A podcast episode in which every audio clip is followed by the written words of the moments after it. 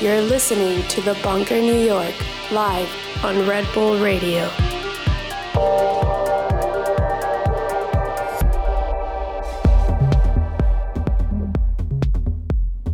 Hello, you're listening to The Bunker New York on Red Bull Radio. I'm your host, Bryan Kasenic, and we're here today with special guest Tin Man, who um, I guess is better known for his live sets, but is going to be DJing. Get to see that side of him today. He'll be here for the next two hours. We're going to take a break in the middle for the interview. So stay tuned for that. Again, you're listening to The Bunker New York on Red Bull Radio.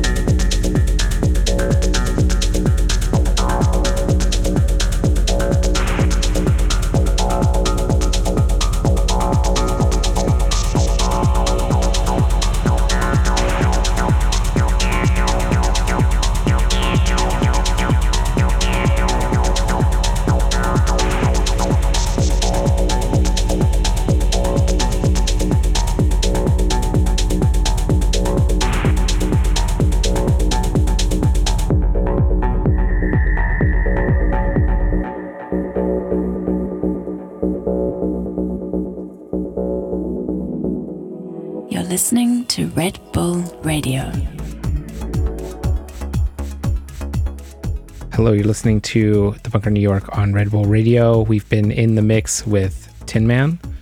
Thanks for joining us today. Yeah, what's up? Yeah. Um, I think maybe a lot of people haven't heard you really DJ much. Like, I feel this is the second time we've DJed on the radio, but. Uh, yeah. well, a- it is kind of new. You know, I've always DJed at home, but I haven't been DJing out much recently until like the last year or so. Right. Um, yeah, I've just always been a live act. Uh, but like this year, it's been a bit of DJing every now and then. Did this develop out of the like? I know you have the backup plan if all if all else fails. Right. Well, I always do carry USBs in case my luggage doesn't arrive with all my gear. Um, so that has also happened a few times that I went to play a live set, bags didn't show up, just had the DJ. Yeah. Which brings me to something else I wanted to talk about. Jumping ahead a little bit, but whatever. Um, is the flexibility in your live set? Because you're, you're, talking about luggage not showing up, but we recently did uh, the bunker in Amsterdam with Moritz von Oswald, and you performed live there as Tin Man, and your your computer didn't start, right? Uh, yeah, my computer was just completely dead sound check was fine and then just moments before i was supposed to go yeah, on i coming- could not get my computer to power up um, which is not really integral in my set but everything was sort of synced to that. Yeah. Um, so i had the last minute just yank all the cables out and rearrange and do, you know, a much more reduced set, which was just like lines straight from the 303 and drum machine into the mixer with a little bit of effects. So like really stripped down, um, right. simple. But that was cool too because, I mean, that is the the essence of of my set is really just doing acid jams. So yeah. that works. Yeah, I mean, at the end of the day, you didn't seem like I was playing right before you and looked over and you're like, oh yeah, my computer isn't starting. I guess I gotta reconnect some things and I would expect somebody to be completely and totally panicking, but you just seemed kind of like, eh, you know, whatever.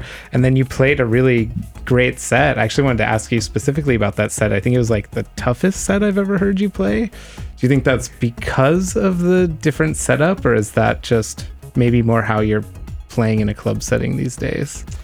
Um, I am playing a little bit faster and harder these days, but yeah, that was particularly rough. I don't know, somehow with that setup, I just felt like, well, I'm just gonna really bang it out. Yeah, as, no, it was as a solution. It was, yeah, and it was ready to go when you uh, came on, and then after I think the next time I saw you, not too long after that, we did the bunker in Brooklyn, the one right before Sustain Release mm-hmm. and you were playing as Romans with Gunnar Haslam, and like your entire luggage with all, maybe yeah. most of your gear didn't show up. Right. I was out here for a couple weeks, and actually, my baggage didn't show up until seven days later, um, which all my gear. Uh, but yeah, then again, I scrapped together some stuff. Luckily, I have some friends here in New York who loaned me a few things, and uh, yeah, just reduced a bit again and improvised. I mean, always in those situations, it's it's very stressful, of course, but I always just like pretend like it's the easiest thing ever. just find something and play something, and it will work out. Right. Well, I mean, you have this. It seems like complete obsession with this minimal 303 acid sound, for yeah. lack of a better description.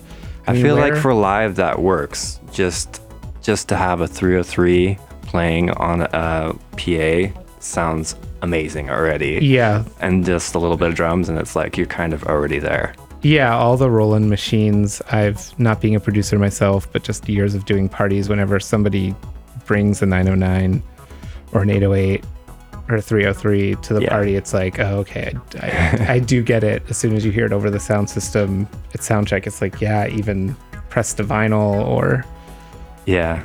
The machines that imitate them, nothing seems quite like cuts through quite as clear or something. Yeah, I don't know what it is. There's some kind of voodoo going on there, and it just makes like the party work totally. it always sounds awesome. All that Roland gear sounds so good. Right. So how what how did this obsession with 303s, acid, Roland gear, where did this where did this come from? Uh I guess just out of being a fan of, you know, Chicago Acid House and sort of like obsessing over first collecting the records and then trying to copy them. And that meant, you know, most of it was all made on those machines. So that was like the only route to copy the stuff one to one. And then with like after doing that for years, then I sort of, you know, branched out and found out you could do something a little bit different more like melodic things and right. weirder stuff. Yeah, you definitely have your own approach to the sound. Um, did you start out? I know you've put out a lot of your own records. Is that how you started, or did you start out with other labels first? Um, the first records I did on my own. Uh, like the first one was a an ambient triple pack, which is totally absurd thing to press onto vinyl, but um, triple at, pack in general. You know, we've yeah. done we've done one at the bunker, and it's it's yeah, it's a crazy undertaking. Doesn't actually make sense. So I was just really excited about uh, vinyl stuff at that time, and I wanted for ages to to do a record by myself. So I went through the whole process and just organized it all myself: the pressing, the mastering. I went to the mastering sessions and went to the printing place to check the sleeves and all that. And I was just really into that process, but thought zero about distribution or what I was actually going to do with the records once I had them. That actually seems to happen a lot, funny enough, where people are like, oh, yeah. um, we press these records. What do we do now? so what I did was I was just I would just take them to shops where I would go record shopping and I would just hand them to the people at the shop and say like just put this on your shelves and um, like on consignment and if they sell that would be cool. Right. So I did that for the ambient record called Places and then I also did that for Acid Acid and that was something that I was also just like giving to friends and, and things and didn't have distribution for. And like, I think it was a year actually after it came out, I had a friend in Germany and he was like, Yeah, um, I know some people at Hardwax and I'm gonna like pitch this to them to do distribution for it. And um, so they picked it up and I shipped the, the copies that I hadn't given away yet to them and then for a while, I had a, a kind of relationship with them, and they were selling all the stuff that I was doing on my label. Right, and then eventually you've moved on to working with a lot of different labels. Yeah, yeah. But you're still maintaining your label. Um, it's yeah. I for me, I don't really feel like it's a label because it's there's so little output, but it's something that it's like every once in a while, if I want to release something that I don't feel like is going to work on other labels. It's too big of a risk for other labels to take. Or I don't know, I just feel like doing it myself, then I'll do that. So, like earlier this year, I did a six um, record set called Dripping Acid, and I did that again on my label. And what, for people who don't know, that came out as six 12 inches. Yeah. But they was there a way that you were selling them all as a package or was it really just they all did they come out simultaneously no, they, how did this work they all came out simultaneously um, which was not advised by lots of people but i wanted to have it sort of i wanted it to be a singular project but i also wanted it to be that people could kind of pick and choose like 12 inches if they liked a particular thing. Yeah i mean with our label i've been told we've done at least a few different occasions where we've released multiple 12 inches, not like this, but by separate artists at the same time, especially with a bigger artist and maybe a lesser known artist. And it seems mm. to act like everybody in the industry always tells me this is the worst. I like, it's terrible. You shouldn't do this. Uh-huh. Should put out a release, let it breathe, put out another one. But it right. actually seems like it's worked really well for us whenever we do that. Yeah. I mean, it worked fine for me.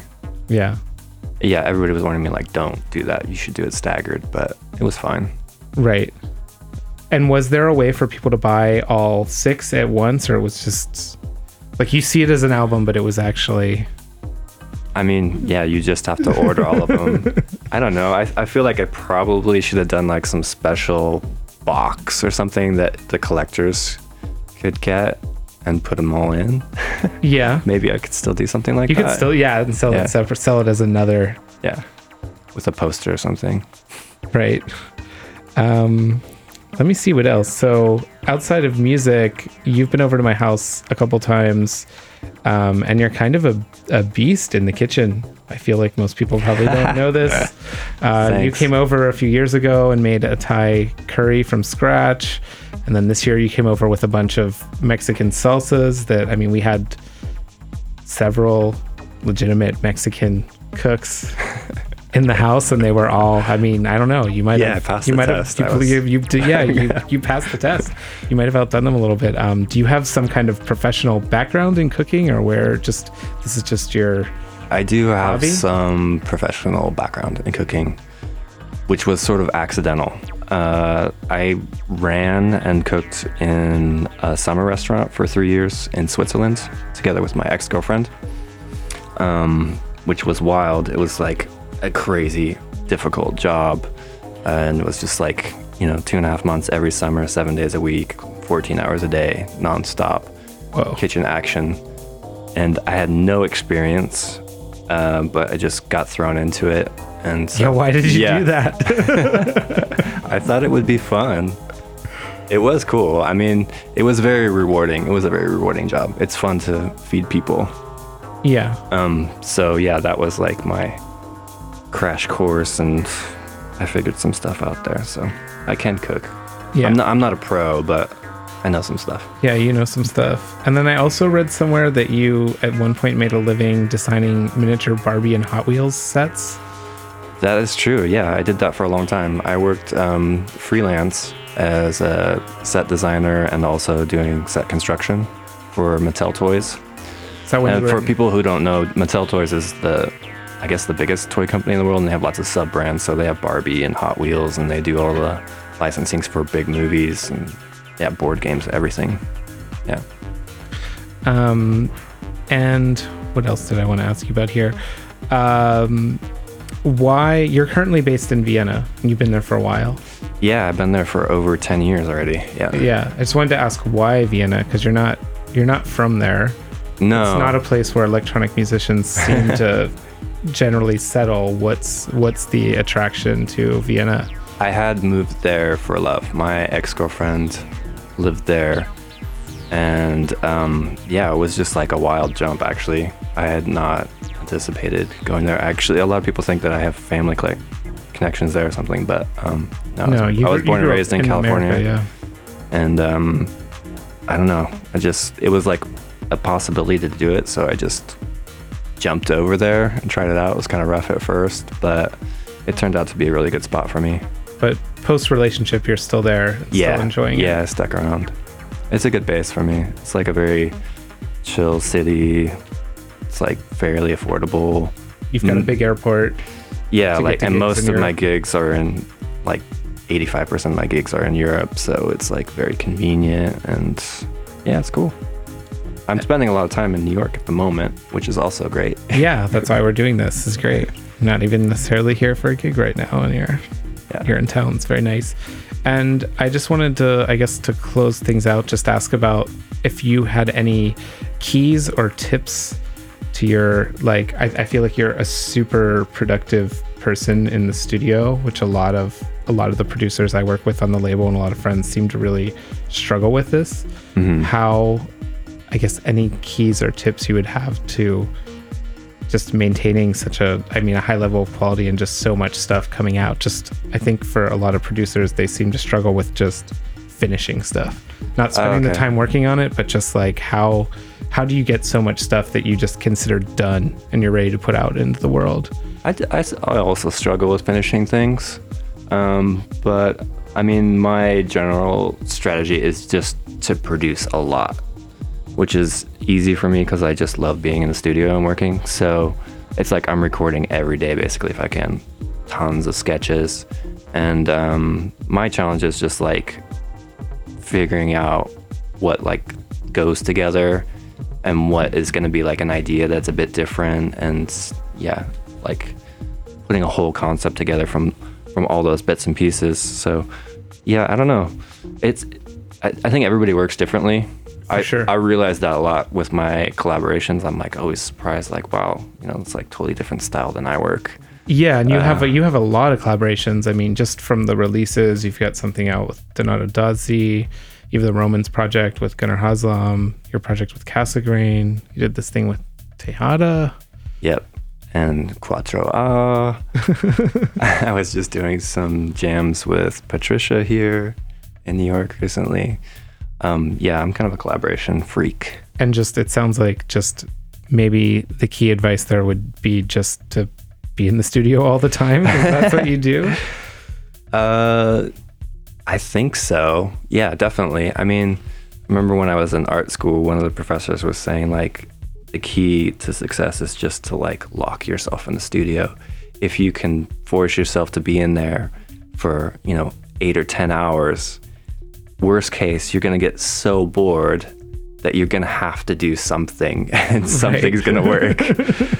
so, yeah, I think for sure, just putting in the time is, is is the key, and just to keep moving, really, not get caught up on things. Right. So before we get back into the mix here, do you have any upcoming projects, releases, anything of that nature that you want to shout out for? I guess 2018 at this point.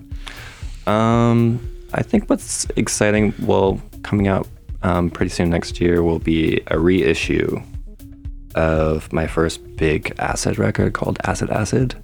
Oh, I can finally get that. Yeah. So it'll be the original triple pack, and I went back through my archives and I found a bunch more tracks that I was doing at that time. So it'll be the original three and then one additional disc.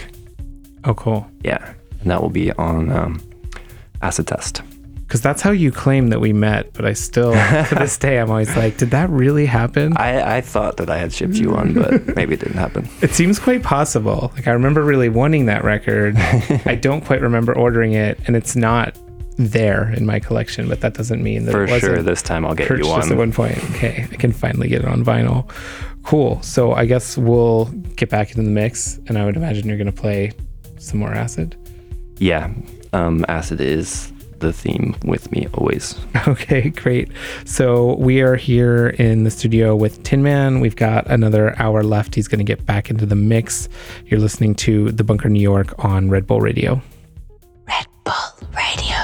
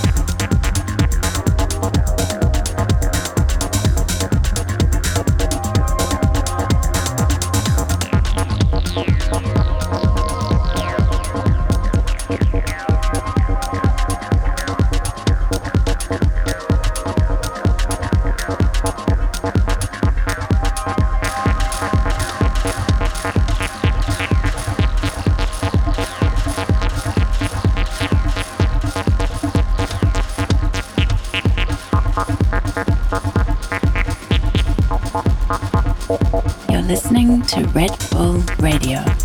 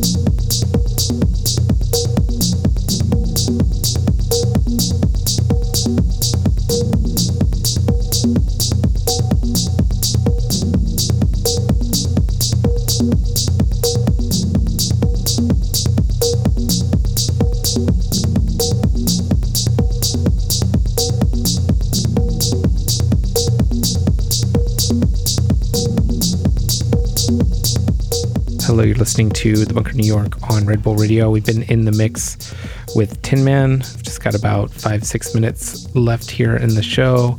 I uh, just wanted to shout out a few things we have coming up. We're doing the Bunker Limited on New Year's Eve in Brooklyn. That's with Patrick Russell, back to back Nahal Ramchandani, Antennas, Justin Cudmore, and Unjust. Um, more info on that at thebunkerny.com. And also, we're doing our 15 year anniversary on January 6th at Elsewhere with Niños Du Brasil, R Rose, Jane Fitz, Hot Mix, Wrecked, Antennas, Patrick Russell, and myself, Bryan Kasenic. So, uh, some big things coming up soon. Again, info on that at thebunkerny.com. Uh, thanks a lot to Tin Man for joining us here with a really great DJ set. And yeah, like I said, we've got five minutes left, so stay tuned. You're listening to The Bunker New York on Red Bull Radio.